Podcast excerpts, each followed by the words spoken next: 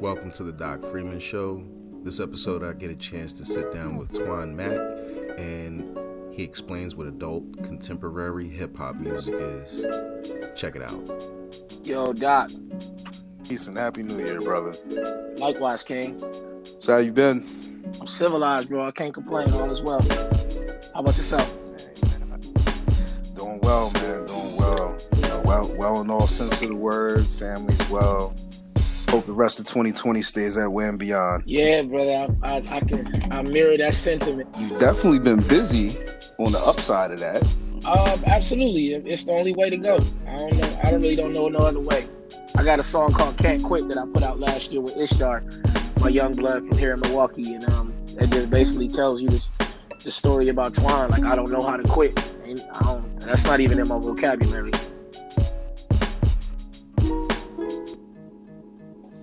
Dope.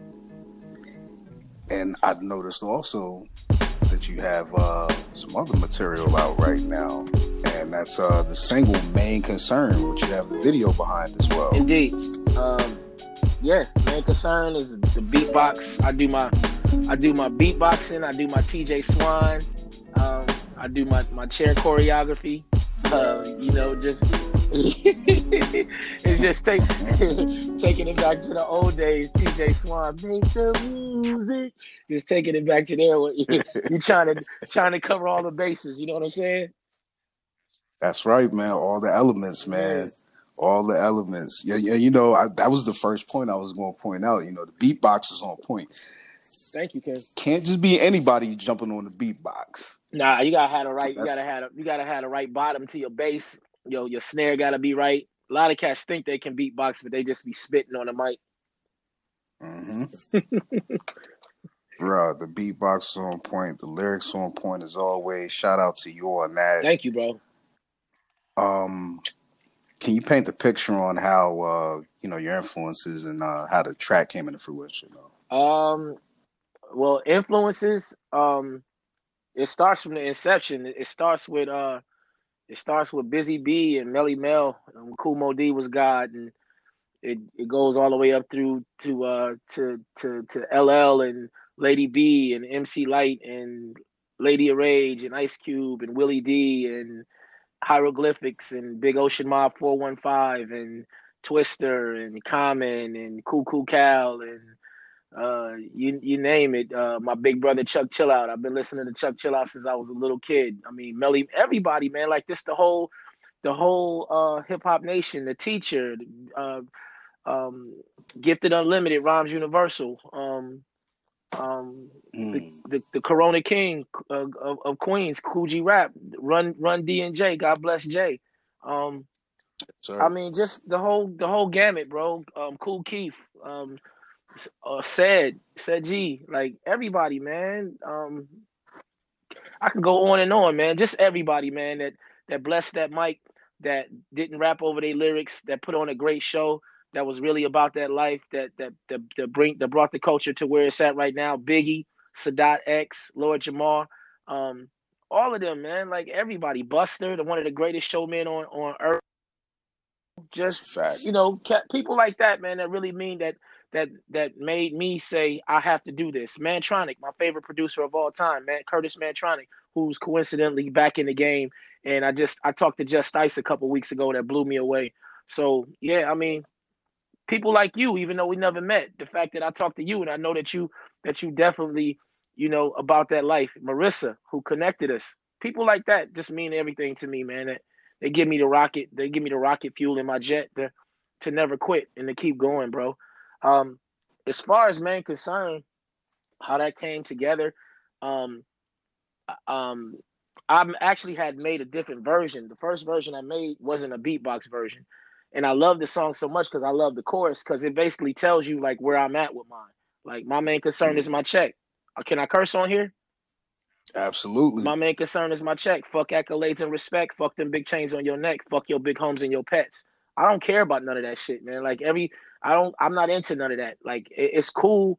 I'm happy, everybody. I want to see people prosper. I'm definitely not a hater by any stretch of the imagination. But at this day and age, with this adult contemporary hip hop, where there's a time, we're in a time where everything is like the music is one type of way, it seems like, as far as what they're putting on the radio. Chuck talks about it all the time when he says no space music, which, you know, do what you got to do as far as what you're doing in the industry or whatever you're doing day to day. But at the end of the day, know your worth. You doing whatever you got to do every day. Know your worth, man, because if you don't know your worth, best believe that person that's writing that check, they know your worth. But if you don't know your worth, you will never get what you got coming to you. And that's in all facets of life. You don't accept less, you know? And so basically just the whole atmosphere I wanted to create with that record, besides having fun and keeping it real, authentic hip hop, is that, you know, if you underpaying me, I'm not doing the show.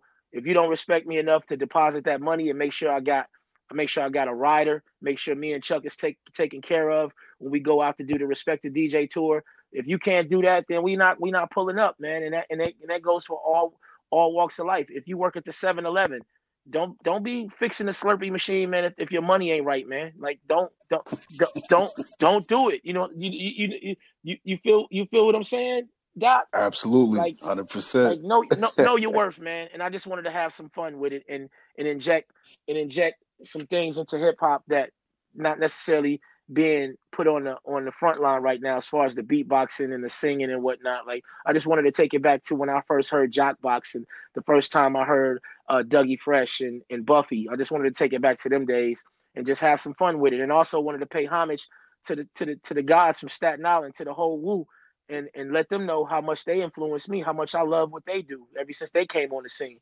You know what I'm saying? As far as creating a conglomerate from basically nothing, you know, I love it.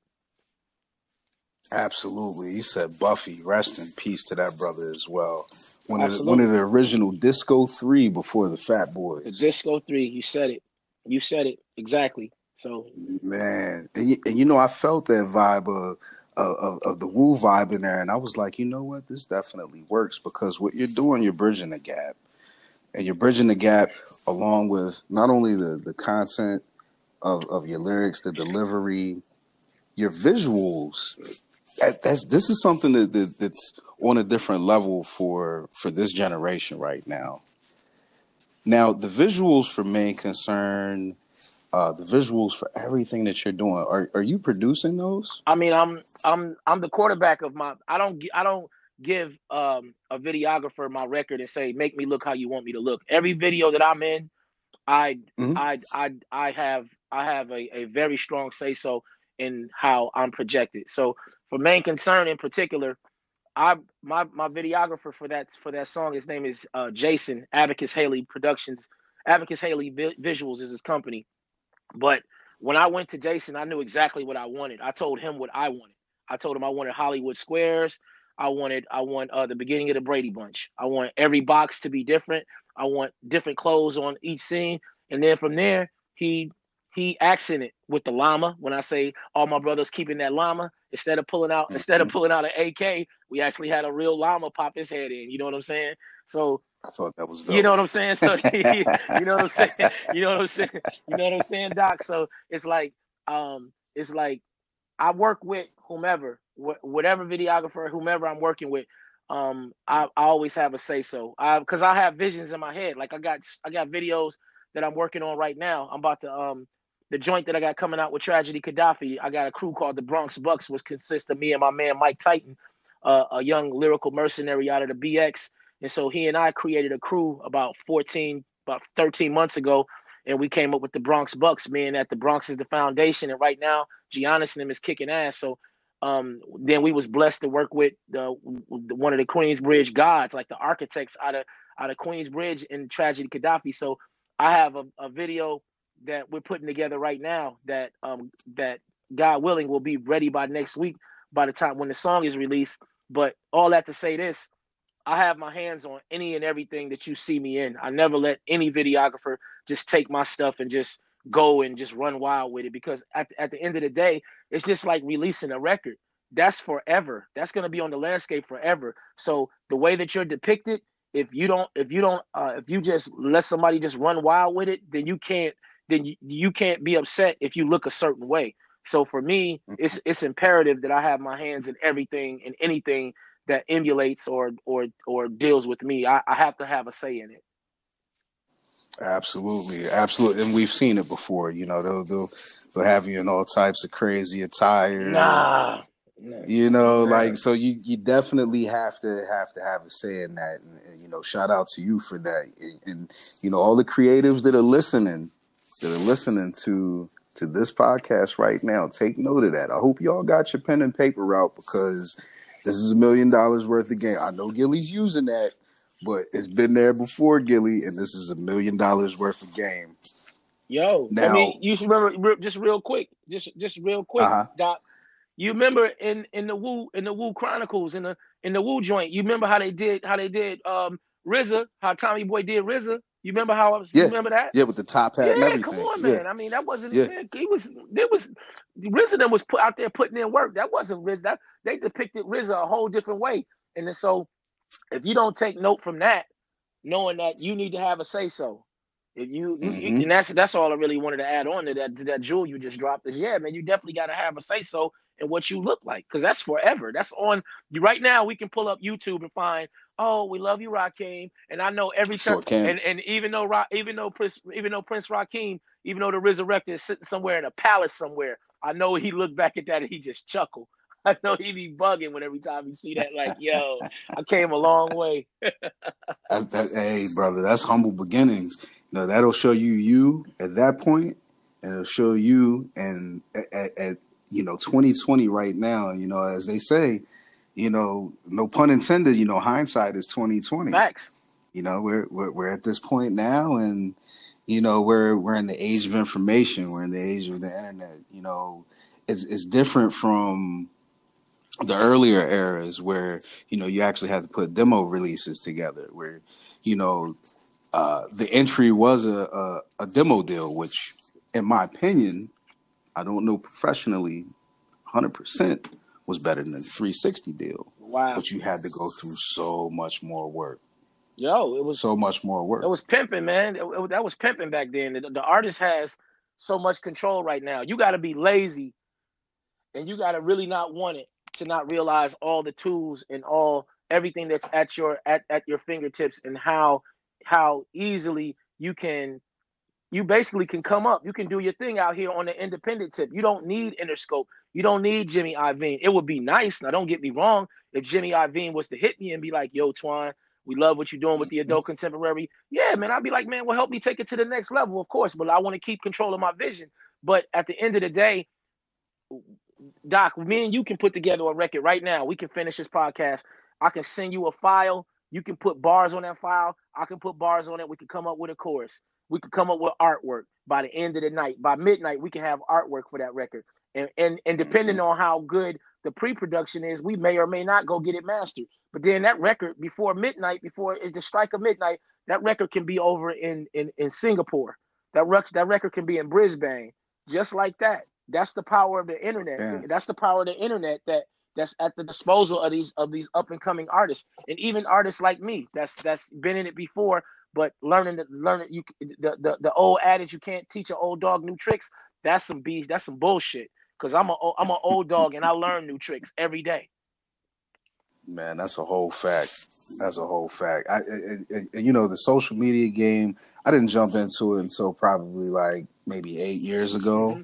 And I realized at that point, it's so implemental to this point. Back in 2003, when they passed that whole act to get people their money from their music being online, I knew from that point this was going to spread like wildfire.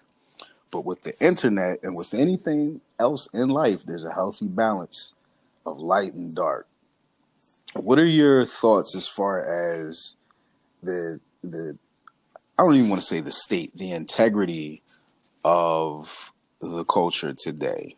I mean, as you and I sit here and do this podcast, but as we sit here and do this right now, 4,000 new artists just came out. The industry is oversaturated, which means you have to make yourself stand out. You have to do something, but within your morals and your integrity, because you don't want to be out here. I mean, unless it's just a free for all and you don't care what you look like or what you sound like or what gets posted about you. But The beauty about the internet, the pros and cons. I'll start with the cons. The cons, like I said, is that it's oversaturated, and anybody and their mama can make a record. And I'm not saying that they don't have talent, because everybody got some degree of talent. So who am I to tell somebody that they shouldn't be making music? I'm not qualified to tell anybody not to make what they feel out of their heart. But what I am saying is that I come from an era where Kane didn't sound like Steady B. MC Lyte didn't sound like Antoinette. Stetsasonic didn't sound like Crash Crew. I come from a time when it was important to sound different. Ice Cube never sounded like Too Short. It was a time when you had to be original and different. And if I turn the radio on right now, if I turn on YouTube right now, and I just let it run, if I type in one type of video, I'm not gonna put nobody out there on blast, but if I just type in one type of artist and I let it run, I won't be able to tell who the next artist is, because it all sounds the same. I watch underground, I watch like Revolt TV, and Puffy, I'm praying that you put one of my videos on there, so I'm not talking shit about you, Puffy, because you got a beautiful thing over at Revolt. But honestly, if I close my eyes and I listen to some of them artists, all that is I can put it all in one big bag. It all sounds the same to me. And all that to say this, that's stimulated, that's promoted by the internet. That's promoted by social media, because once somebody hears that such and such over here got famous or is getting props by making a certain type of record, a certain type of in a certain type of way, saying like using the auto-tune, that shit went crazy. It's like once you hear certain people going crazy, now the whole industry want to make that same type of record. And I'm just like, yo, what happened to your integrity? What happened to your morals? What happened to your originality? So from a con side, that's what I would say is that that's the reason why I jumped back into the game, is because everything was sounding the same. On the pro side, I'm here with you, Doc. I wouldn't like 10 years ago, I wouldn't have been able to catch up to. I wouldn't have been on a dope ass podcast like this. I found Mike Titan. Mike Titan found me by reaching out to me and saying, "Hey, bro, I love what you do." And I checked this stuff out, and I was like, "This dude is crazy. He's insane. This is a barsonist." Same thing with my man Razzcast and Sky Zoo and Tragedy Gaddafi and Marissa. I found all of these people, or they found me through the internet, through social media. Whereas back in the day, we would have had to been at the same party. Somebody would have had to connect us. Somebody would have had to say, "Hey, yo, you need to go check homeboy over here," or they would have been like, "You need to go check the kid Twine." And it may or may not happen. Now, instead of 6 degrees of separation, it's been whittled down to 2.5 degrees of separation in my eyes, and that in my opinion is remarkable. It's remarkable. I'm talking to people in different countries. I got supported. I don't like to call them fans. I got support in Brisbane. I got support in Italy. I got support in Senegal. I got support in the UK. I got support in Canada. I got people hitting me up from Mexico. That's crazy to me, man. That's crazy to me, man. And it's something that I started right here in my dining room with this MPC Renaissance and this MPK 61. And this microphone, and these KRK VXTs, and this Mac that I got, and these flash, and these hard drives, these hard drives, and this music, and these ideas, and these VSTs. I started right here in my dining room, and here I am. I'm talking to people around the world, bro. On the cusp of touring with heavyweights, bro. If I told you some of the people I've been on the phone with in the last month, 2 months. I don't even want to, as the young people say, I don't even want to cap. I ain't capping, but I don't even want to jack. I don't even want to stat jack, but literally it's been blowing my mind. I just throw it out there. Like my mentor, Chuck Chill Out, one day we was on the phone, talking, and Chuck was like, "Hold on." Chuck is, first of all, Chuck is a hip-hop scientist. He is literally my Yoda. Chuck comes back on the line, and he got Just Ice on the line, man. I almost dropped the phone to hear Just say, "Yo, yeah, man, Tronic's getting ready to go back out right now." I'm like, "Yo, I'll stop it." I'm like, "I don't want to hear no more, man." It literally made my jaw drop. This is somebody I have admired since 1985, 1986, man. So there you have it. For the younger listeners, Just Ice, if you watch the Wu-Tang series, Just Ice was the actor that spoke to the RZA and broke down the science of the name Rakim and asked him to give him today's mathematics, and then the Jizza came and saved him out of nowhere. Saved his cousin, because Justice, the original hip hop gangster. Catches out here talking about that gangster stuff. He's serious. Yeah, he's been serious. He been serious since before. He been serious since the '70s, like literally, like actual facts. And know that 5%. That 120 left and right, up and down, diagonally, perpendicular, horizontally, however you want to call it. He know it. So it's like, to be building with people like that, Doc, is like, that's the power of the internet. That's the power. That's what this internet can be. This social media, if it's used the right way, it can bring us together. It creates power. We just have to use it the right way, man. And not everybody does that, in my opinion. Agreed. So I definitely don't want to assume, but would you say that a lot of coaching is needed? Some type of coaching is needed to put artists in the right path, and it may not be so much on the office side, like from a label, but maybe more from family members and people from the community, so that I guess I can coin this term, so that new creatives don't Pac-Man Jones themselves. Hey, yo, you can't even say it no better than that. You know what I'm saying? I put it like this. From my standpoint, what I have found, my ability to reach the young people, the younger generation that's coming up and doing music, is to lead by example. Because perfect. Just like when I was 18, 19 years old, and I had the high top fade, and the acid wash jeans, and the Patrick Ewing sneakers, and the Sixers team jacket, or the Milwaukee Bucks team jacket, whatever flavor I was rocking at that time, and people was like, "What's wrong with you? Like, where you going? Why you going? What are you going with? Where are you going with all those records? That's my Bob James. That's my Patrice Rushen. No, you're not finna go sample and scratch that up." So people was like looking at me like, the way a lot of people was looking at these kids now. And so fast forward 30 years later, I don't want to be that dude that's standing on a pulpit or standing on a soapbox talking down to these kids. Because first of all, they're gonna shut you down, and they're gonna call you a hater.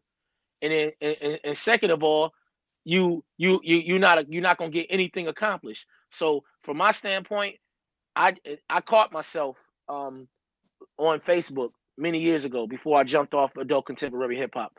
I caught myself arguing with kids about the culture, and they was telling me, this is our wave, this is our thing, we lit, woo woo woo, everything they were saying. And I took and I stepped back, and I was like, yo, you can be either a part of the problem or a part of the solution. So I took the litmus test, Doc. I said, let me get back out here, let me do this music, let me see if, let me stick my foot in the water, or put my, let me go to the fishing hole and see if the fish is biting. So it took some time, but the end result of it is that I'm able to work with people like Ishtar. Ishtar was in the movie with Matthew McConaughey, the White Boy Rick movie. If you look at the real dark-skinned brother with the gap between his teeth, I think his character was called Freaky Steve. That's Ishtar, man. He from Milwaukee. Ish don't rock with everybody. Ish is half my age. Ish didn't have to do no record with me. You know why he did it? Because I paid him his respect. The track was fire. My bars was fire. But I wasn't out here talking shit about young people, man. And so I led by example. And hopefully he learned something from me, and I definitely learned something from him. And I gained probably some more supporters. People hit me up all the time and be like, yo, you did that with Ishtar. That shit was fire. So all that to say this, yes, they definitely need coaching. But the way we go about it is important, because these kids got everything at their disposal. They the money is crazy right now. They catching advertising deals and promotional deals that we never caught. The TV and internet is turning, like, what's the boy name? Lil Nas X. He went from doing raps in his bedroom to a worldwide superstar in a year. So all that to say this, the money is flowing. And when the money is flowing like it's flowing, if you're not saying the right thing, And if you're not coming with compassion and love, and you're trying to come with an iron fist and, oh, you need to do this and you need to shut, man, they're going to shut you right down. So your method, more so than, you definitely want to be telling them some good shit, but you have, your method is the most important thing. And that's what I found. I refuse to talk down to these young people and tell them what they need to do. I'd rather just show them, you don't need to be rapping over your lyrics, because that's a no-no. You call yourself a hip, you call yourself a, are you an MC or are you a rapper? Because if you're a rapper, then go ahead, go all day if you want to rap over your lyrics in the show. That's you rapping, okay? But if you MCing, you would never ever rap over your lyrics in the show. Never ever. It's not even something to consider. You'll go a cappella before you'll rap over your bars. So things like that. I just lead by example, and I just try to show them that you're never too old to chase your dream, and do it your way and seize the opportunity. And don't be lazy, because nobody owes you shit. Nobody gonna come give you anything. There's no such thing as free. Free don't exist. So anybody that's coming to get something from you or giving you, somebody that say they're giving you something, trust me, there's a motive to it. I don't care who it is, unless it's your mother, somebody that's close to you that just love you to death, that don't want shit from you. But as far as this industry, everybody wants something, even if they say they don't. And you always keep that in mind, man, and that, you know, just try to learn and be diligent, a diligent student to the game. Don't be afraid to learn. Don't be afraid to ask questions.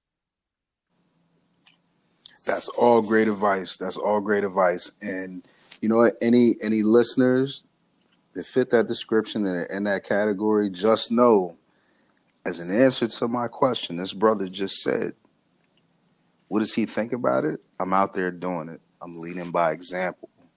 So what that says is that for the next people to come through that door, help hold the door open for them, and make sure they hold the door open for someone else. Don't leave it open just willy-nilly, but hold the door open. Facts. Great advice, man. Great advice. So I wanted to touch on this. So you brought up DJ Chuck Chill Out. The God, which he's definitely, man. You telling me about it, man. WBLS, it's the God, Kiss FM. That's the God. Yeah, that's the God, man. So I see that you have something coming up with him. Can you give us a little information on that? What you can give us? I know. Yeah. If you can't give us dates and stuff like that, that's fine. Well, until it's ready. We're waiting on dates, Doc, as we speak. The reason why I was a little tardy getting to you is that I was actually talking to our booking agent, mapping things out. So Chuck Chill Out, everybody, if anybody is unfamiliar with Chuck Chill Out, if you heard of Run DMC, you heard of MC Lyte, if you heard of Big Daddy Kane, you heard of Slick Rick, the Beastie Boys, if you heard of the beginning, the alpha and omega of hip hop, then you got to know who Chuck Chill Out is, because he's responsible for all those artists having productive careers. Without Red Alert, without Mr. Magic, without Molly Mall, and without Chuck Chill Out, there is, like, you wasn't hot in the tri-state area in the 80s and 90s. And another thing is, he's Funkmaster Flex's mentor. He's Funkmaster Flex. He's the one that, you know what I mean, Flex is because of Chuck. And the beautiful thing is that Flex still pays homage to his big bro, man. And so Chuck and I, we came together a while ago, and I said, you know, let's take it back to the beginning, because the inception of hip hop, the MC wasn't at the forefront. The MC just came in and said, say ho. It was the DJ. Mm-hmm. It was Flash. It was Breakout. It was Chuck Chill Out. It was Red Alert. It was Frankie Crocker. Hollywood. It was Hollywood. All of them. It was Frankie Crocker. So those cats, it was Lady B in Philly. You know what I'm saying? Big shout out to Lady B. Shouts out to Lady B, man. It's like, so absolutely, absolutely. So I decided to take it back to the inception, whereby, yeah, I'm going to get my rocks off. I'm going to give you a 20, 30-minute set. But at the end of our set, Chuck going to give you an hour of that rooftop, that Latin Quarter, that put your hands up in there if you're getting that money. He gonna take you back to them days. He laugh every time I say that to him. But that's whenever he say that shit get me cracking. I'll be ready to rock whenever he say that shit, man. But yeah, we gonna be supporting some really major heavyweight acts overseas. the spring and the summer of 2020 and off into 2021. We got some awesome things on deck. If you just think of the people that Chuck know, I probably don't even need to run my mouth about who's who and where we go, who we gonna be with and all that. But Doc, as soon as the ink dries, you'll be the first one to know. Amongst our hip hop family, you'll be the first one to know. I'll make sure that you, because I'm excited. Right. Chuck put like 25, 30 more years on my life when he said, let's do this. Like literally. I go to the gym every day. I was going to the gym any day, every 5-6 days a week anyway. But when Chuck said you in this game, you in it, I'm with you, and we're gonna do this because his exact words was, Twine, we're gonna do this till the lights go out. I'm like, oh, for real? You must don't know who you're talking to, because I'm gonna take you up on that. So my workouts have become increasingly more beastly, because I'm not gonna be the old dude on stage that needs to sit down. Chuck is the type of dude that we did the Run DMC joint in Atlantic City right around Thanksgiving. Chuck, after the Run DMC joint was over, Chuck was ready to go do an after party. So I'm mad that I missed that, by the way. Oh, man. Run, man. Listen, man. I was in Queens. Come on, man. I got a chance to meet Sweet T.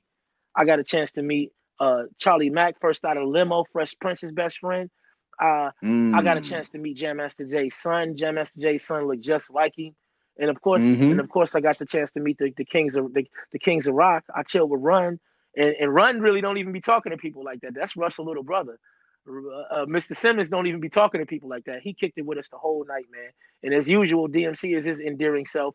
So all that to say this, those are the type of luminaries that when you around Chuck, you in exclusive company, because everybody that's anybody rock with Chuck, from Chuck D to Flavor Flav to you name it, man. EPMD, you name it, man.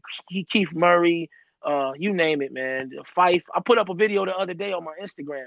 It brought me to tears, man. Fife and De La Soul coming off stage, and Fife hugged Chuck for like a minute, man, just hugging him and telling him how. And Chuck was like he hadn't seen Fife in 12 years when they seen him at that time, and we all know Fife is no longer with us in the physical. So that right there just touched me, and it just made me it just reiterated how blessed I am.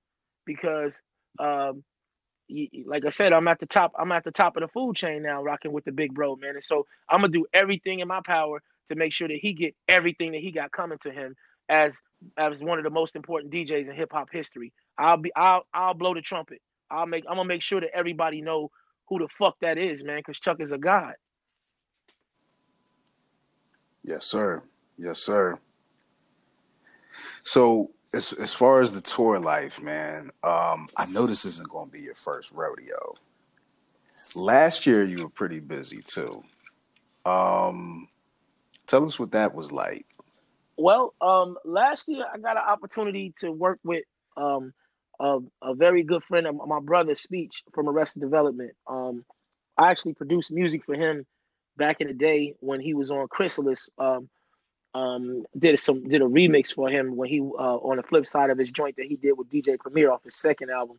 But I was fortunate enough to go down to Atlanta and do some sold out shows with him at the City Winery. Now I'm still waiting now, because I'm going out just to keep things correct, Doc. I haven't actually gone out with Arrested Development yet on their tour, because they haven't done their worldwide tour yet.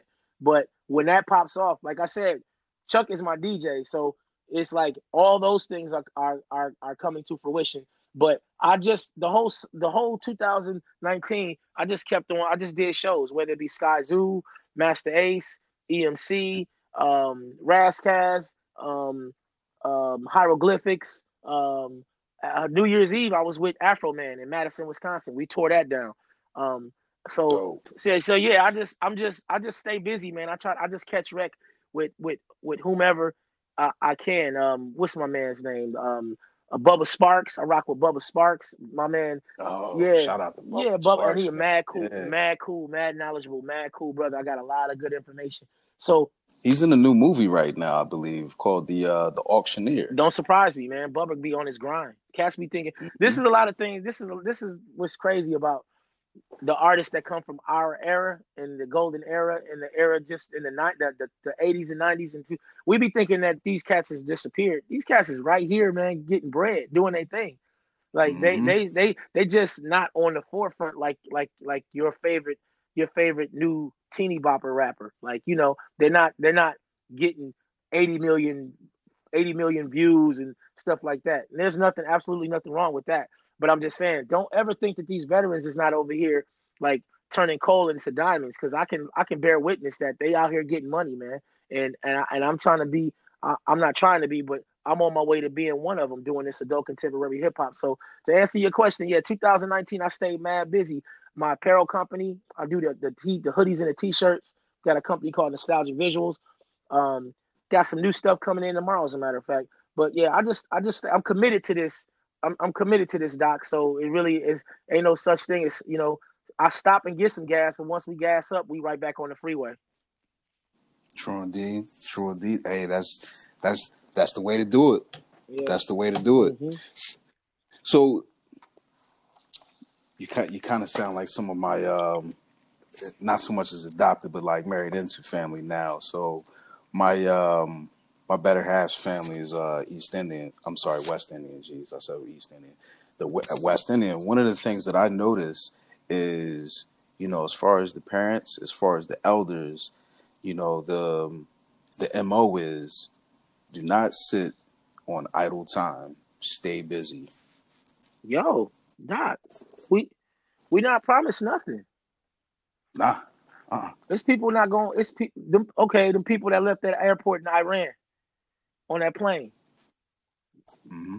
I mean, do I need to say more? Like we not promised nothing. Like there's nothing is these next seconds as I sit here and watch this interview tick. That next second, the second I just got, it's not promised.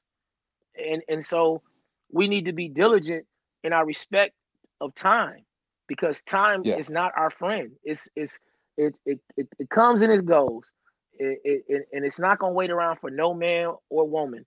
So having said that, it's imperative that we take it seriously, because it's serious. Time is not again, KRS said back in the day, life is very serious. It's not an arcade.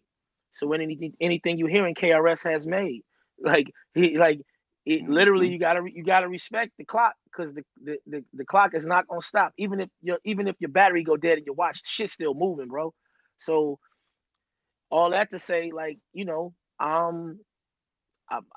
just, the light went on, and when the light went on, I'm not, you know, I can't look back. I gotta be doing something, just like you, Doc. I gotta be doing something, man. It's something I can be doing, writing a press release, creating some new bars, making a new beat, buying some new fabrics so I can create some new t-shirts and some new hoodies, reaching out to artists that I admire, hoping that they respond. Doing podcasts, talking to Marissa, planning a tour, going to do a show, go get my mom's prescriptions from the pharmacy, whatever, man. Stay busy. Don't sit down.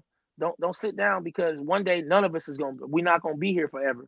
So you might as well enjoy it. And furthermore, I'm long-winded, but furthermore, whatever it is that you do, try to turn it into that which pays you, and then you never work again in your life. And that's what I found out about hip hop.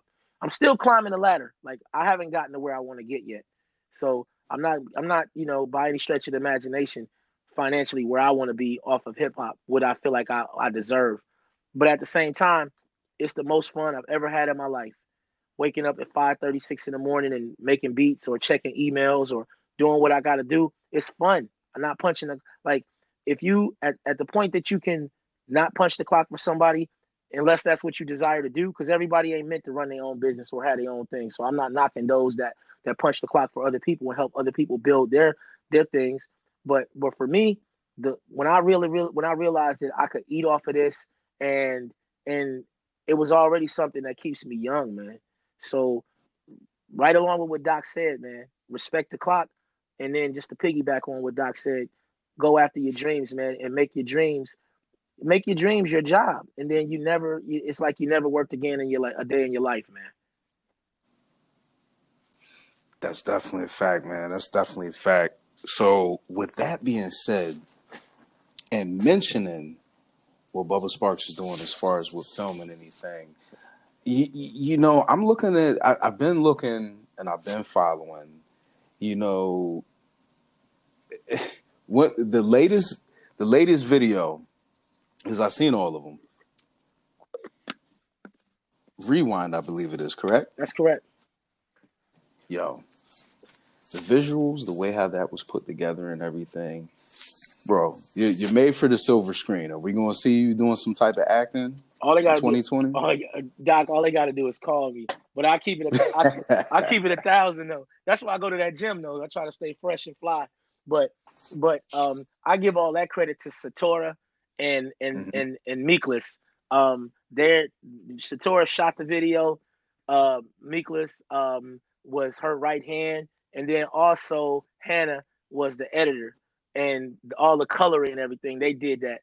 And it was just seamless cohesion between all parties involved. My right hand on that record and on the project, Solana, the young lady that you see in that video, that's actually a song that she wrote. Rewind. She brought it to me when we met after forging our friendship.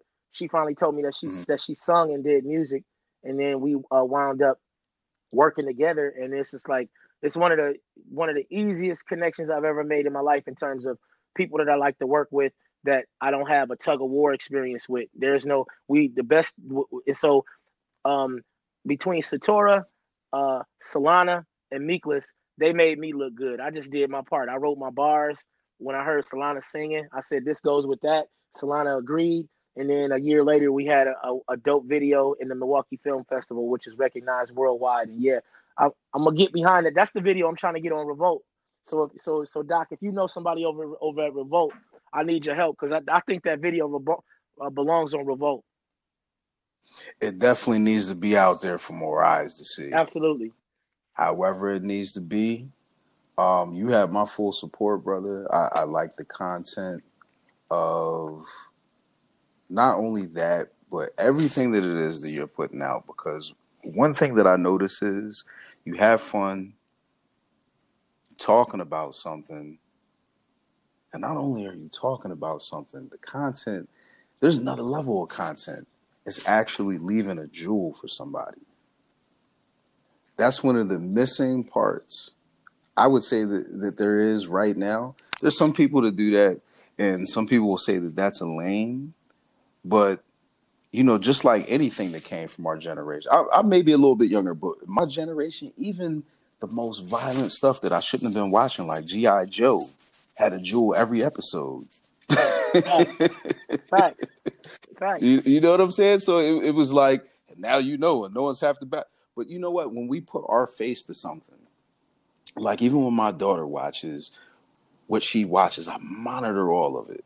Like, okay, we're going to set up Doc McStuffins on there for you. She loves it. Doc McStuffins looks just like her. She's showing a positive image, and there's music in there. What's more hip hop than that? Nothing. So what you're doing is exactly what you're saying. You're just basically changing the face of what you're doing. You're reinventing what's going on now, and you're putting it out there for public consumption. And for me, if nobody else does it, thank you. Doc. Because that's what we need. Doc. Gratitude, beloved. I mean, I'm doing it because I'm having fun. I had to find something that I had to find a stress reliever. I had to find a way to turn back the clock, and Kool Herc created hip hop so that the blacks and Puerto Ricans would stop killing each other in the Bronx, because the Bronx was burning. In the 70s, in the early 70s, mid 70s, the Bronx was burning. Oh, speak on that. It burning. It was burning. The drops. It was burning, man. Yeah, like, man. It's crazy, right? So, yeah. So, I just know that Rakim said, I take this more serious than just a poem.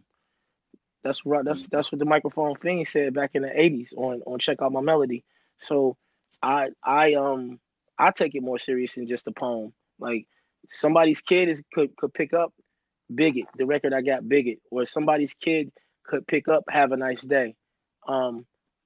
Just a side note, like when I wrote that record, Have a Nice Day, and then when I was just in Atlantic City with Chuck, and backstage we was with Ronnie Ray, and Ronnie Ray heard, and I told Ronnie Ray, I let Ronnie Ray hear the joint. I was like, and the bar in that record goes, "You got nothing nice to say, have a nice day. DFI Shantae, Hollis Crew, Ronnie Ray." He's like, "Dang," he's like, "You wrote that, man?" I'm like, "Beloved, I've been rocking with you since like 83, man. I've been with you. I never met you, but I finally got a chance to meet you. You a legend, man. We love you, bro. I heard about you all the way in Milwaukee, even, and I lived in South Jersey too. So I heard of wherever I was, you was prominent. Like you didn't have to be on the front. You didn't have to be on the front screen wherever Run and D was, but you was somewhere around, and everybody always knew that. So yeah, just stuff like that, dropping jewels like that, is why I do this, man. To just to forward the culture, because it means so much to me. Having to meet Kool Herc and to hug Kool Herc and tell him, "You mean everything to me. You mean a lot to me." And then have him grab me like he was Jim Brown or somebody and put me in front of him and straight me out and be like, you matter to the culture. You matter to me. And basically check me and be like, and make me feel like I'm somebody. You know what I mean? That right there is like, that's the reason why I do this. Doc, like, I don't do this for no whole bunch of jewelry and no rims or no cars or no big houses. Don't get me wrong. I like nice things, but that doesn't define me. I'm really into the culture. Like my man Jay Quan, the hip hop historian from Virginia. Those are the people that I look up to. Melly Mel, like people like you that's keeping the culture alive. Like y'all matter to me. Y'all the rocket fuel for me, man. Otherwise, I don't got nobody to do this for. So what you said to me, bro? No, thank you, because you providing a platform for brothers like me to be able to expound and put these ideas out here that I feel and you feel are much needed, but they're not on Front Street. You're not going to turn on a Clear Channel radio station and you hear a conversation about Kool Herc or Chuck Chill Out. It's just not likely that you're going to hear that. So us being able to still hold the foundation down like the way that you're doing it, the way Marissa's doing it, it's just imperative. It's mandatory that we do this. Otherwise, 30 years from now, we can't complain when this rapper or that rapper is when people ask what the example of hip hop is, and they put up an example that all of us know, like real heads know, ain't really representing the culture full fledged like they should. It'll be our fault. So right here and now, like it's imperative that I do my part. Now that I have the opportunity, the universe lined up for me, so I got to do my part. Dope.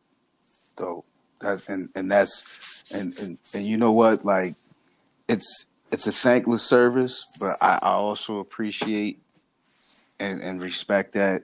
You know, the only thing that I'm trying to do is like what you said. You know, just carry the torch, pass it on, and you know, when my time's there, I'm just waiting my turn. Facts. That's all we can do, bro. So I got another good one for you, because I see a lot, bro. I see a lot of the influences, but I was already going to ask you. You've answered so many things for me that I've already had prepared to ask you, and it's perfect. It's so perfect, but this aligns perfectly. So, another podcast that I do is Reels and Popcorn, right? So What we basically do, we cover film, you know, anything that's on the silver screen. And we also cover anything that's on TV, which now we're in a different age, so anything that's on streaming services as well. Do you have a favorite movie or series from right now? And do you have one of all time? Absolutely. My favorite show right now, I rock with Desus and Mero heavy. The Bodega Boys, okay. The Bodega Boys is mad crazy. I pray for them every day, man. Desus and Mero literally is like they both crazy, like, and I love it. Shout out to the Bodega Boys. Yeah, man. Shout out to the Bodega Boys, man. The Bodega Boys is mad crazy. So yeah, I rock with the Bodega Boys. From a movie standpoint, from a silver screen standpoint, my favorite movie of all time is Coolie High, because the the message in the movie is timeless. Like I live 80 minutes from Chicago. I got mad family in Chicago. I've always gone back and forth from Chicago, so I know how close that really hits close to home. I even put that in like one of my bars, where I'm like, this song you're gonna hear in a video you're gonna see eventually called Veteran, where I'm like, Stone and Robin killed Cochise under the L. Since I seen Nia Long, girl, I've been under your spell. Was about to knock the player out, but he got saved by the bell. A message to my haters and detractors, I'm doing well. I used to hold the crack down like the Liberty Bell, but when the beast called women, and man, it got humid as hell. So people don't even know Nia's from Chicago. You know what I'm saying? Coca-Cola is from Chicago. You know what I'm saying? She's from Chicago. So it's like, just like Coolie High has a special place in my heart of all time. It's one of the only movies that like make me tear up. I'm really crazy about The Town with Ben Affleck. I love The Town. God, I got so many movies, man. I could be Paid in Full. Paid in Full is probably gonna jam my. One day I'm gonna try to open my DVD player and it's not gonna open because Paid in Full is gonna melt in there because Wood is my favorite actor. Wood is my favorite like millennial actor that's out right now from him playing Avon Barksdale. So he liked one of my stats the other day, man. It bugged me out. I put up a post. Yeah, man, crazy. And then Cameron playing Alpo. Like Cameron playing Alpo, are you serious? Like it kind of scared me. Like Cameron did too good of a job, right? It's like, yeah, he did. He did too good of a job. Like Cameron, the God, the Harlem God, the God. Cam is a fool with us. So it's like that's what I like, man. I'm into that type of stuff. Yeah, that's what I'm into, and I like hearing like interesting podcasts like yours. Like I love stuff like this because you giving information that otherwise wouldn't be out here, that, you know, you're giving that frontline stuff, man. So yeah, I rock. I'm about to be a listener of yours. Like I seen you got my boy John Jiggs on here. I got like John. Yes, sir. John is the one that plugged me in with Marissa. Shouts out to you, John. If you get a chance to hear this podcast, bro, thank you so much for everything. Because I wouldn't even know who Marissa was. I just hit him up one day and was like, bro, I need a publicist. I need somebody that's gonna take care of this business because I can't do it myself. And I need somebody that's plugged in. He didn't hesitate. John pulled the trigger right away. It was like, here, call her. And that's how me and you talking right now because of Marissa. You're amongst good company, brother. Yes, sir. Likewise, King. That's dope. That's and you know what, Coolie High, the funny thing about Coolie High. Yo, that's one of that right there. I can see why you play that back and forth so much because it's so much emotion. But guess what? That's like a day in the life for us. Yo, bro. You know, like the house parties. Yo, bro. You know, getting with the one girl that you always crushing on in school. Come on, bro. Sending notes. How many? You know, like acting up, cutting class. How many bros we know that was gonna make it to the pro, man? That caught a gunshot or caught a beat down. Like Ben Wilson. They said Ben Wilson was gonna be nice like Magic, man. He got killed. Mm-hmm. He got killed in Chicago. You know what I'm saying? Like, think about them cats, man. Like that, it hits very close to home.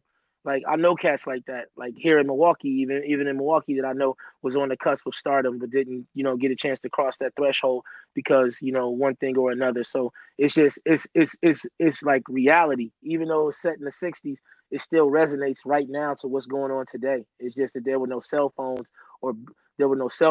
and, you know, no internet back then. And you had to put a dime in the phone and to make a call or a nickel in the phone to make a phone call or whatever. But the message holds true, you know what I mean, to this very day. That's why it's one of my favorite. It's like my favorite flick of all time. Most def. That was our parents, aunts and uncles. Exactly. You know, we got to see it through their lens, and then like Paid in Full, I mean, come on, man, like that's when we were coming up. Come on man You know, I remember, you know, us staying out by King Park 160th and East Van Wyck. You know, I couldn't even go outside like that. The most I would do before the street lights came on, I would hit the corner store, get a couple of spicy meat patties, get some quarter waters, Go over to the pizzeria, don't even eat their food, and just be on Street Fighter. Yo, crazy, bro. And it's crazy because I used to go back and forth. Like I got family in South New Jersey, so I used to live in South New Jersey, like 30 minutes outside of Philly. So word. That's really where I learned my hip hop from. I'm a Midwest boy, but in terms of my culture, my hip hop culture, and my fashion and all that stuff, I learned all of that like when I moved to New Jersey, like when I was a little kid. So I remember the crack era. I remember like overnight being here. Mm-hmm. I was living in Milwaukee when crack took over, and it was already a big thing in New York and LA already, because y'all the bigger cities, like y'all some of the biggest y'all like the biggest metropolitan areas in the world between LA, Chicago, and New York. But Milwaukee, we right next to Chicago, so we caught it too. So I just remember like in like a year's time, we was able to leave our doors and our windows open, and then before you know it, we was hearing machine guns and crackheads. It was around, and like everybody had on Truck Gold, and cats was rocking the MCM and the Gucci and the Fendi and the Suzuki Jeeps with the top cut off, and you know what I mean. Mm-hmm. I remember and all of that. Mercedes and the Cadillac emblems off the cars. They put them on their chains. Come on, man, stop, man. So it's like, yo. It's like that paid in full. It's like when I watch that and I see Brucey B and Busy B up in there, it's like I used to have them get them tapes from New York, the BLS tapes, the Molly Mar tapes. Mm-hmm. Like that was my goal. That was my goal. So I was even though I was 13 hours away, I still was fully immersed into the culture, and that's the reason why paid in full resonates so heavy with me, because it's real. Like that's real. Like them cats is really, like that's not fake. Like they put that movie together well.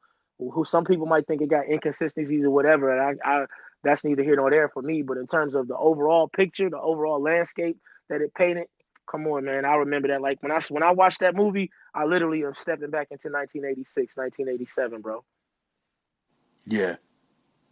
Yeah. Boy, was I a young buck then, man. But you know your girls with the jellies on. Come on, man. Playing skellies. Come on, man. Yeah. Come on, man. See, in South Jersey, they rock the Jack Purcells. They rock the Jack Purcells with the pleats, with the pleated pants and the velour shirts. And we kept the Deodorus. Yeah, the Deodora, the Filas, the Soccer, the Saconis, the Ewings, the Troops, LL. Bro. Yo, check this out right here. This crazy right here, Doc. Now, no, I'm gonna watch them. I'm gonna watch it because I don't want nobody to get mad at me. But somebody, they running around talking about, do LL deserve to go into the Hall of Fame over the guy Chris Wallace? And I'm like, they both need to go. But don't you Nick ever? LL is the GOAT, my guy. Come on, man. I'm like, bro, like a dude tried to tell me, like, talk about LL's contribution to hip hop, and I'm like, how old are you?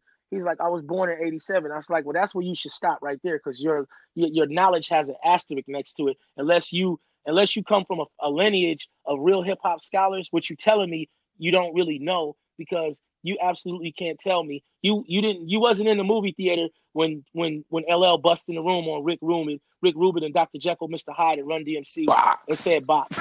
You don't know. You don't understand how many babies was made off of I Need Love. You don't understand how many times this man reinvented himself, whether it was doing records with Boyz II Men or whomever he was doing records with, or you don't even understand how he stepped out of the box with Going Back to Cali. You don't even understand how Rock the Bells used to make cats dance instead of fight. You don't understand. Like it's hard for me to explain to you, because if you wasn't there, or somebody in your household is not a hip hop head and is not going to tell you like the actual facts, you will never know how it felt to watch LL step out of a boombox on stage at the Fresh Fest. Mm-hmm. So it's like, for me, I had to end the conversation. But I'm like, you know, ladies love Cool James is the god. Don't ever get it twisted, man. Farmers Boulevard, man. Don't get it twisted, mm-hmm. man. But I love Biggie. Don't get me wrong. Biggie is the god. Ain't nobody. But before Biggie, there was L. If Biggie was here right now, you ask Biggie about LL, he'll give it up, man. And I know he would. Yeah. Nobody, and I mean nobody, has the track record of this, bro. You know, speaking of, you know, since we're on the podcast, we're speaking of podcasts, check this out. Mike Tyson has a very dope podcast called Hot Boxing with Mike Tyson. They smoke hella joints on there. But yo, Mike had L on there once. And you know, he spit out a fact about himself and his family that I never knew. LL is related to one of the most famous boxers that does not get spoken about. Who was that? Let me see. So LL Cool J basically was saying, let me see, related to boxer.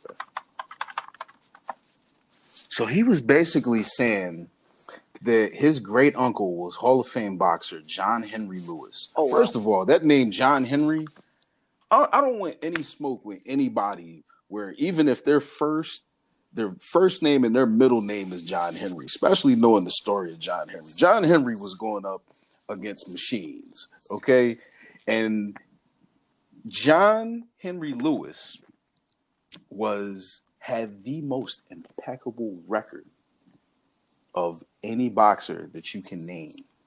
Was going at a time when you could get killed for even looking at certain type of people a certain type of way, if you understand what I'm saying. No, absolutely.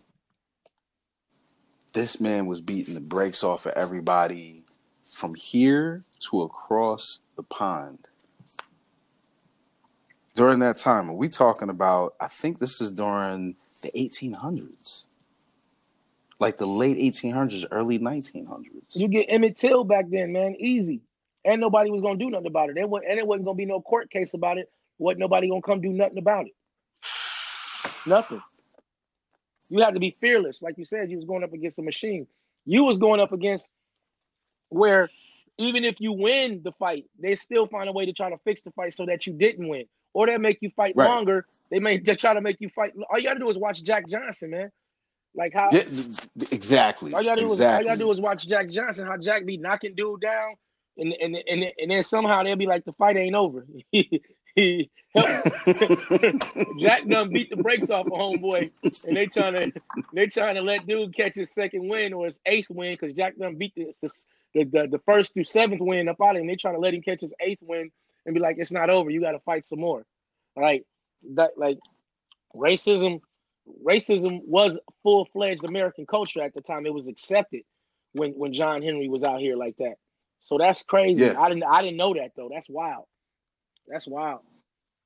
And the history, and you know, we have such, and we can talk Jersey now because you're officially a Jersey resident. Oh yes. Even if it was at some point. Route 130, Burlington and Willingboro, cheesesteaks and hoagies, man. Right there, that's 30 minutes before the Betsy Ross Bridge, man. If you're going over into South Philly, or you stop at Cherry Hill, or Pemberton, or Camden, or any of that, like if you going down Route 130 before you go over into South Philly, you're gonna go through Cherry Hill, you're gonna go through Camden. That's right. Easy. That's right. Easy. Easy. So back on the movie tip, and even with boxers, so one of the most famed movies as far as boxing, Rocky. Did you know that was about a boxer from Jersey City? Nah, you schooling me, bro. I didn't know that. So here you go.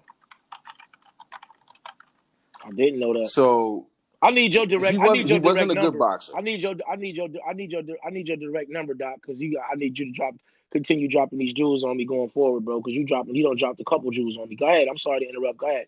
Damn, I got you. No. We all good. So the brother's name is Chuck Wepner. Oh, I remember Chuck. Ali beat him, didn't he? A lot of people beat him. He was basically the guy that could just take a lot of punches. I remember Chuck Wepner. Chuck Wepner was straight out of Jersey City. And was like the underdog fighter, same as Rocky, like in the first movie, basically. But that was really his whole career. Yo, Sylvester Stallone came in, paid this man a couple of pennies to $1 million, and took that story. Wow. And it turned out to be like a Philly thing. And like, even to this day, there's still Rocky runs in Philly. You know, they meet up and do it every year. You know, like, even in the movies, they show up and fit. Like, if you look at what was it, the first Creed, like when they went to the cheesesteak spot, that was Max's, right, North Philly. I'm done, man. You're killing me right now. And that was all the real employees in there. I'm done, man. You're killing me, man. You're making me hungry too, man. I call myself done eating for the night too. I just want you to know, Doc, you wrong for that talking about cheesesteaks, Philly cheesesteaks at that. Man, we both gonna be hungry because the only time I could get my lady to eat a cheesesteak is when she was pregnant, and that's the only way we could leave and get one right now. Right on.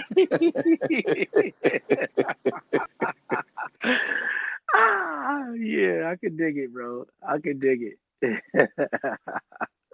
You making me hungry, though. Here's the thing: with LL, like, people don't really understand, like, and. You know, one of the biggest things is because there's so many distractions.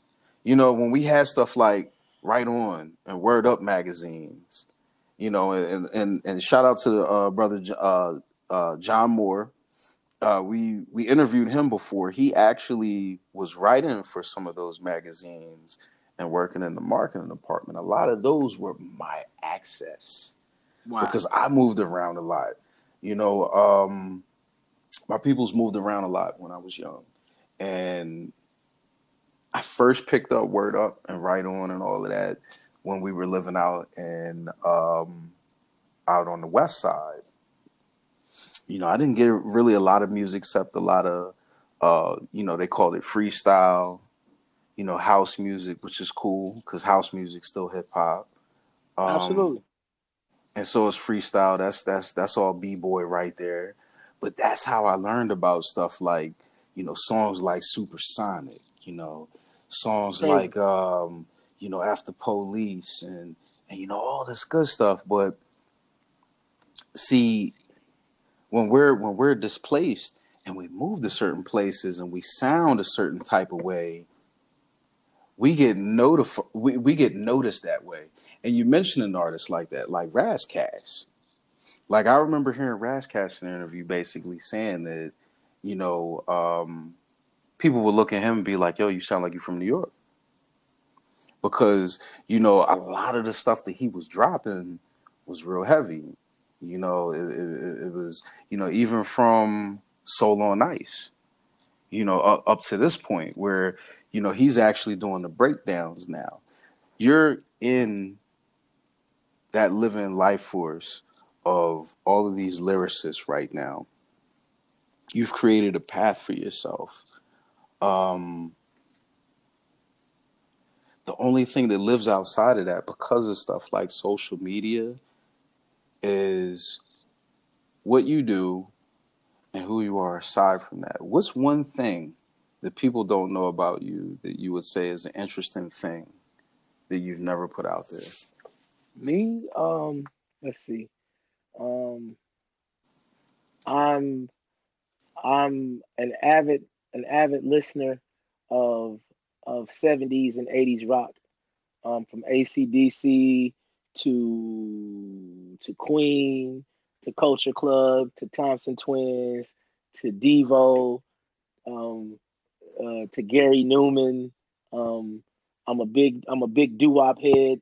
I love a lot of doo-wop.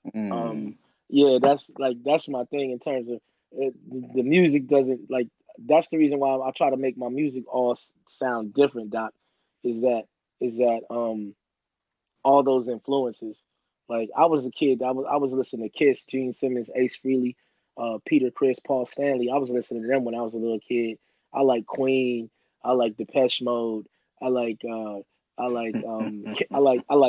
Kim Carnes. I used to get up every Saturday. I didn't just watch Don Cornelius and them came on after Dick Clark. So I was up on Saturday watching Casey Kasem and Dick Clark, and then I would be fortunate enough to watch Soul Train. So I caught it all. So I was come on, man. I listened to all of that, bro. Casey Kasem not only came and gave you dope music, he was doing voiceovers for cartoons we was watching. He was putting in work, man. I know about Casey. Oh, man. That's why I rock with him so tough. God bless the dead too, man. Like it was tragic what happened to him. Yeah, man. So I'm a student of to this day, I'll spend the whole day. One day I might listen to R. King Tubby Dub, but then the next day you'll come over and it's all culture club. Like, I'll put on my 80s and you won't hear nothing but Betty Davis eyes from Kim Carnes and Thompson Twins and Culture Club and Eddie Grant and Devo, and you'd be like, what's wrong with this cat? I'm in a time warp, but literally that's what makes me as an artist. I eventually plan on doing an 80s style rock album where it's it's not necessarily about the rapping. It's more so about creating that. There's a group out there right now called MTMG. And there's some young dudes. I'm not sure where they from, but MTMG is if you listen to their music, it literally, you feel like you in a disco in Manhattan or something. It's their music is a time warp, but they some young dudes. And so those are the memories that I like to hold on to memories, man. Even though I know we can't necessarily go back in time like that, I like to step in the time warp just for a small amount of time. So that all stems from the type of music that I was raised on. So yeah, that would be about it, bro. That I'm I got another thing too that let me see. Oh, I used to live on the boardwalk in Atlantic City. I lived at this place called the Seashore House. When I was a rehabilitation center, when I had hurt my hip, I was at the rehabilitation center. I was in a body cast from my stomach on down to my feet. So I was on a rolling a rolling wheelchair, and I used to a gang of kids. It would be kids from the burn unit. It'd be kids with orthopedic issues. It'd be we all had injuries, right? And we used to gang up and roll down the boardwalk into the Golden Nugget, and they would let us in there and let us eat. We had a chaperone with us from the rehabilitation center that was grown and credible and could actually go up in there. But they would actually let us kids come up in there and go eat up in the Golden Nugget. And ain't no kids supposed to be up in the Golden Nugget. That's a casino. Some of everything was going down in the Golden Nugget in 1980. You know what I'm saying? But yeah, that was, those are good times. So that's something that people probably don't know about me that I used to since, and that I just rekindled that the other day when I was with Chuck in Atlantic City. I went and just walked the boardwalk by myself for 30-45 minutes and just caught up and just smelled got me some saltwater taffy and just really just took it all in, man. And just, the merry-go-rounds, the sand, it just was mad crazy to me. It just took me back to my childhood. So it's funny that you would ask that, Doc. But yeah, that's me, man. I'm 609. I'm from 414, but I'm 609 to 08016, man. South New Jersey, man. Definitely to the heart. That's what I'm talking about. That's me, man. That's me. Don't leave me out here by myself. Never that, beloved. Never that. Yo, that's really dope, man. So, with us being at the age that we are too, sometimes we have our moments of clarity. Well, not sometimes. At this age, it's a lot of moments of clarity. What advice would you give to your younger self? Listen, shut up and listen to moms. Realize the moms and grandmoms got your best interest at hand. And when they told you that homeboy ain't your guy, that ain't your guy, they told you, they see through it. The women's intuition is the strongest thing in this world. And women suspect things, man. And when they suspected it and they've been telling you about it, because I had to bump my head a lot through my life, Doc. We're headstrong, aren't we? Yeah, we're very headstrong. And it nearly led me to my death a couple times. And I could easily be doing 50 years somewhere right now. But thankfully, thankfully by the hand of God and by me wising up, finally, I'm not. But if I could say one thing to myself, man, I would go back and be like, man, she telling you because she love you. She not telling you because she don't want you to go out and kick it. She telling you because she sees something in homeboy or that you don't see. And all the time, man, moms and them was batting 100%. It always came to fruition. They never was wrong. And so I wish if I could do anything, I would have listened, because then I probably would never have gone through stuff. But you know what, though, Doc, that's what made me, though. And as long as I'm here, I'm still breathing. when I'm able to put these messages out, I probably wouldn't be the same dude. So I wish I would have listened, but I'm more so thankful that grandmoms ain't here no more, but moms are still here, and I'm thankful that mom still appreciates me and supports me as much as I appreciate and support her. She still hold me down, and she always been there. And so, that's really who I'm doing all this for at the end of the day. Like I don't got kids. So it's like, if any accolades or any whatever comes from this, it's really like to make her proud, because I was taking her Shaka Khan records and her Chic records, and my mom would take me to Willingboro. My mom would take me to Sunset Plaza and buy me records whenever I would do good in school. When we lived in South Jersey, like she would take me. She would do it here in Milwaukee too, but she would take me and buy me records as a reward. So I had Feel the Heartbeat on Enjoy Records. I had all the new records when they came out, and all the kids would come over to my house to pop and break over to my house because I had all the records. And that was because moms was like, well, you did good, you woo woo woo, and then she'd take me, buy me 4 or 5 new records every weekend. So it's like crazy. So just listen. I wish I would have listened to moms a lot quicker, but I'm just thankful that we still both here and that we have a chance to enjoy each other, and I can get a chance to get it right. We all here, man. And you know what I think is beautiful about that too? You can always show your mother, our mothers, that we're progressing. Because I think that's the main thing that they want to see, because coming from where we come from and the time from where we come from, and the way how the system was, like, they would say that we're not viable in a way.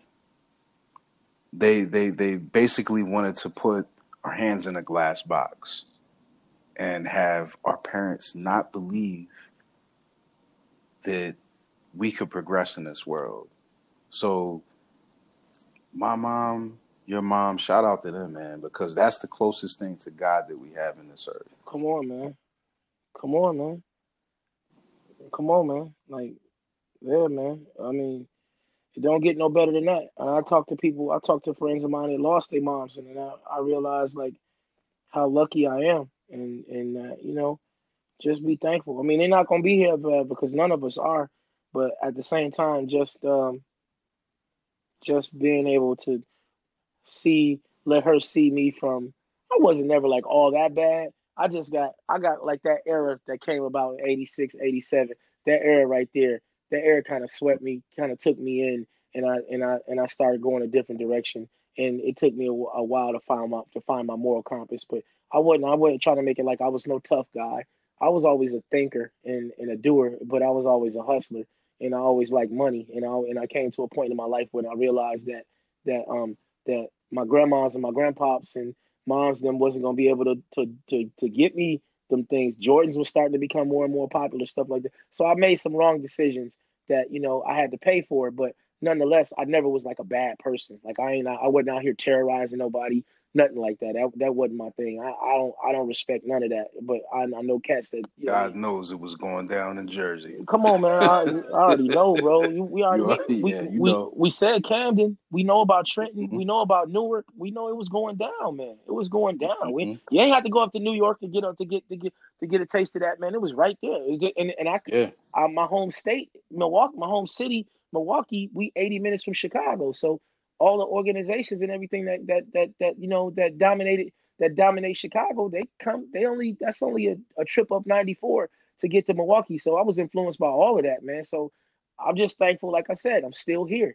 Like homeboy, like Antoine said, and Antoine Fisher said, I'm still standing. I'm still strong. I don't know why that wasn't one of your favorite movies. I'm mad at that.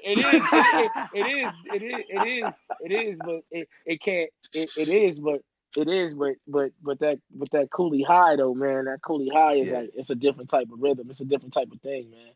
Yep. It's the flow from when we were actually younger before that time. Yeah, it's a whole it's a different demonstration. And as a veteran, I was misguided youth myself, and thank you for your service. Didn't really. Hey, man, I'm on the fence with a lot of it, but there was a reason for it. I did a lot of heavy reading before I exited my teenage years. Absolutely. We'll talk offline about that. Absolutely. But brother, I will say this. If you don't have all your shit ironed out before you try to go into something like that, it can either eat you alive or you can just self-destruct. Facts. And we can look at Cooley High as high school. Indeed. And before that, and we can look at Antoine Fisher as like after that, if we don't get the scholarship. Facts. And that's where we're at. You know, what do they call it? Basically, the school to prison pipeline. Facts. The prison industrial complex. Let me tell you, like, it's the same thing. You know, there's a mess hall in the military. There's a mess hall in jail. Facts. And, you know, it was one of the hardest lessons I had to learn. And it's made me a better person because I got to see what people are actually like, especially when the gloves come off of them. But with that, I want to say with these two separate movies, man, this has to be on a syllabus somewhere because we have to know that for us to be successful, we have other options. Because I'm pretty sure you know what's going on right now. I don't want to get political and everything, but you could wind up in a position that you don't want to be in, either on the streets or on a contract that could land you in jail, like either way, if you take a different route. Facts. And decide not to fulfill that contract. So our morals, our standards, our integrity, I think that's the framework of what we need to further build on.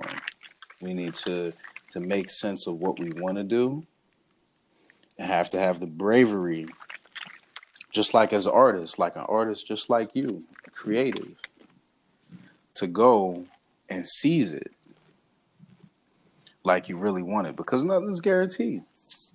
Nah, you said it. You know, we could go out and spin our wheels, or we could go out and take the safe route, which means that there's stipulations. So thank you, because throughout my life, I have friends that are just like you. I have friends that are speaking the same knowledge, but I decided to go a different direction. And we still met at the same point. Absolutely. It's preordained. It's bigger than us, though, Doc. Mm-hmm. It's bigger than us, bro. We have minimal control. We think we got control, but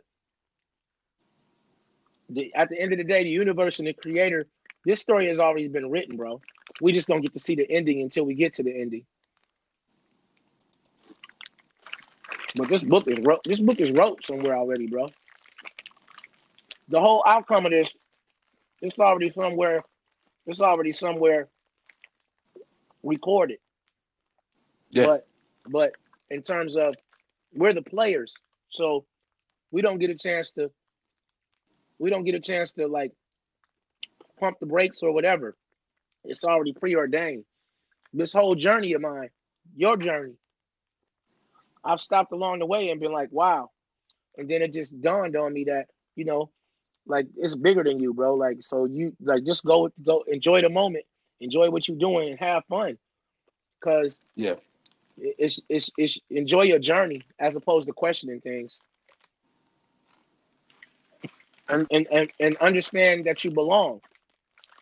You belong. Cause if you didn't belong, you wouldn't be here. You wouldn't be doing what you're doing. That go for me. That go for you.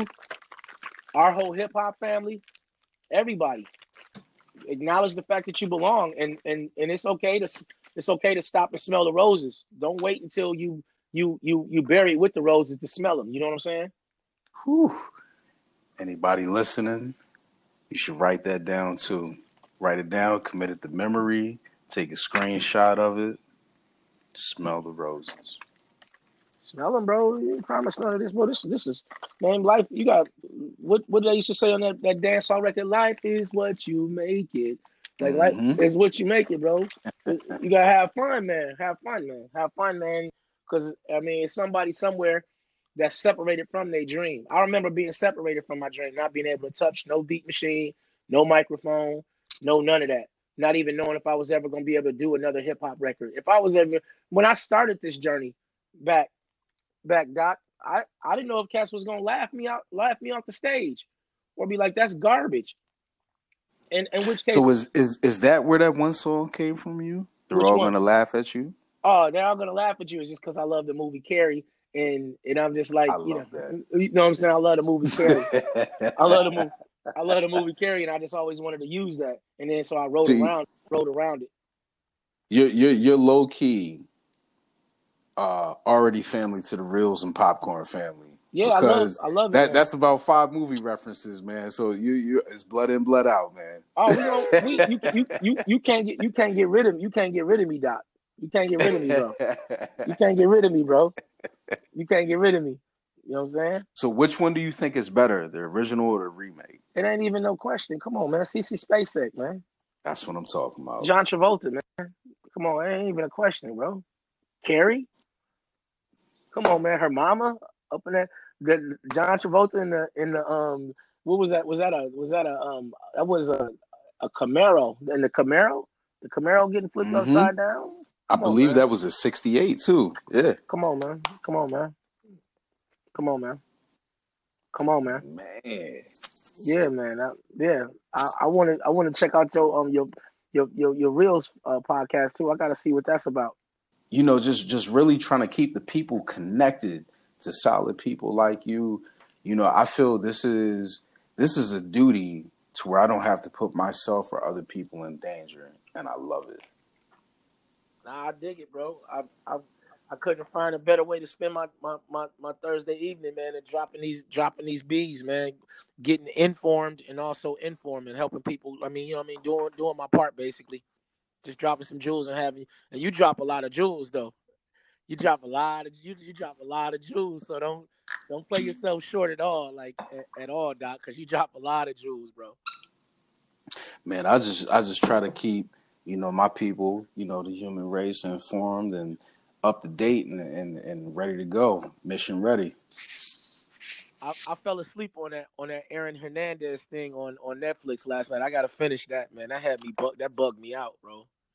Oh man, here's the thing, man. They're killing the game with selling in people's name. Yeah, you know he got convicted of it.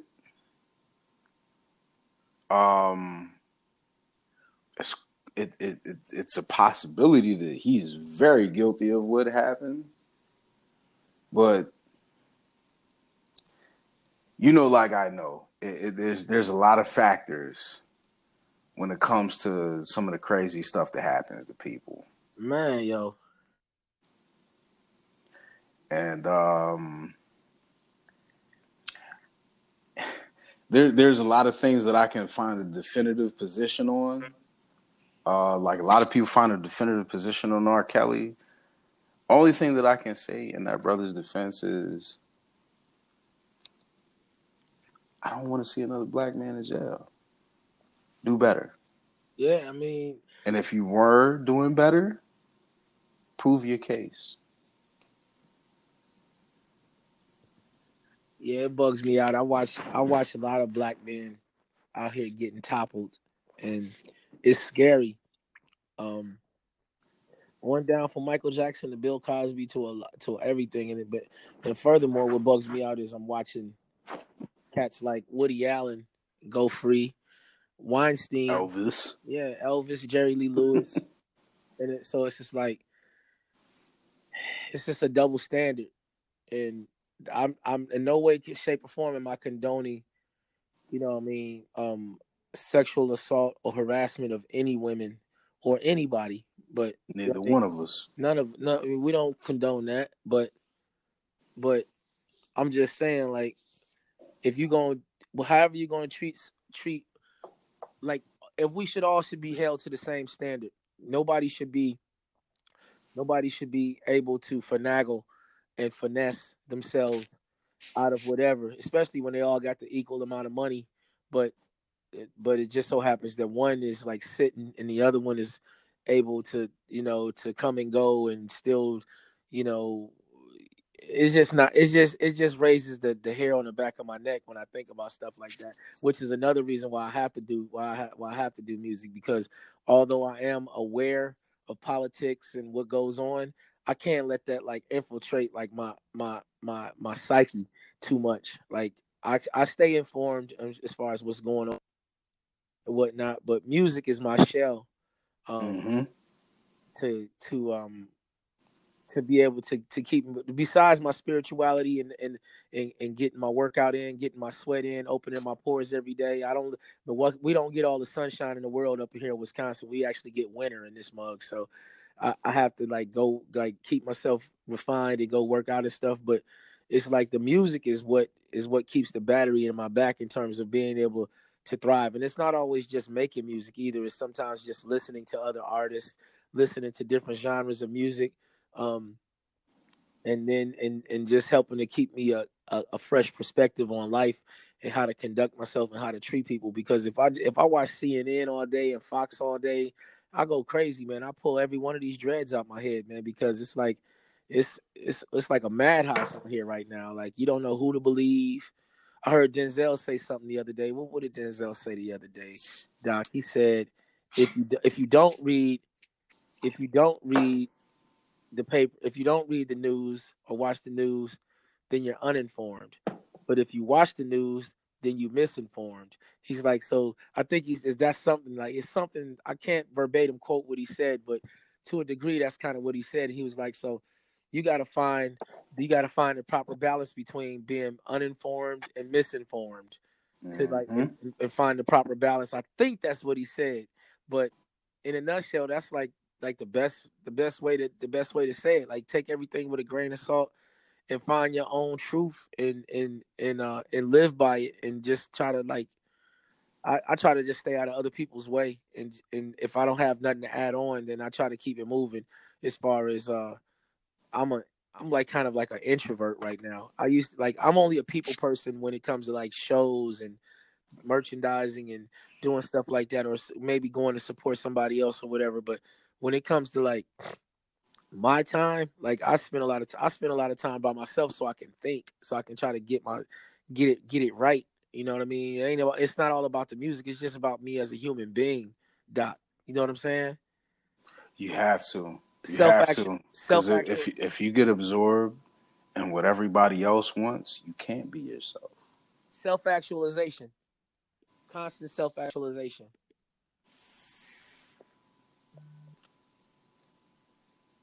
Always. Man, that's dope, man. I could, you know what, honestly, you have one of those souls to where I could talk to you all day. And I'm definitely gonna give you my math after we get off of this. Yeah, man, it's a must. I'm sending it to you right now.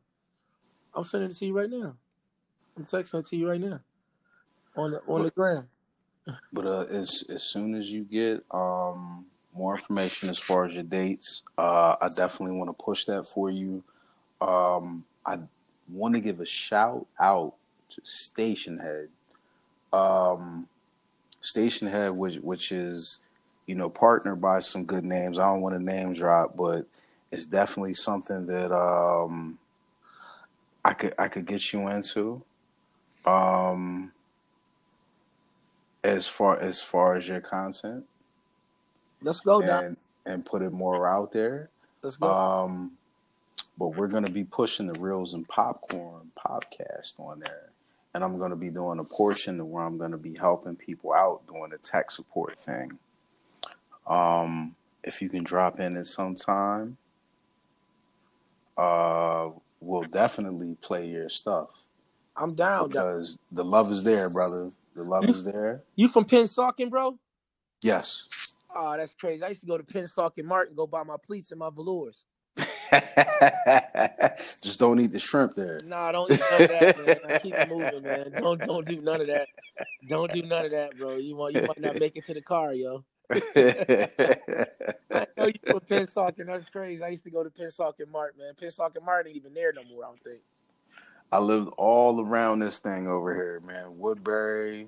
Woodbury. That's crazy. Oh, and a big shout out. I got to do this too. Woodbury is one of the places that made me. There's some fallen individuals. We don't have to call them soldiers. Some of them are athletes, some of them are scholars, some of them are just beautiful people. Clarkie, Janelle Noel,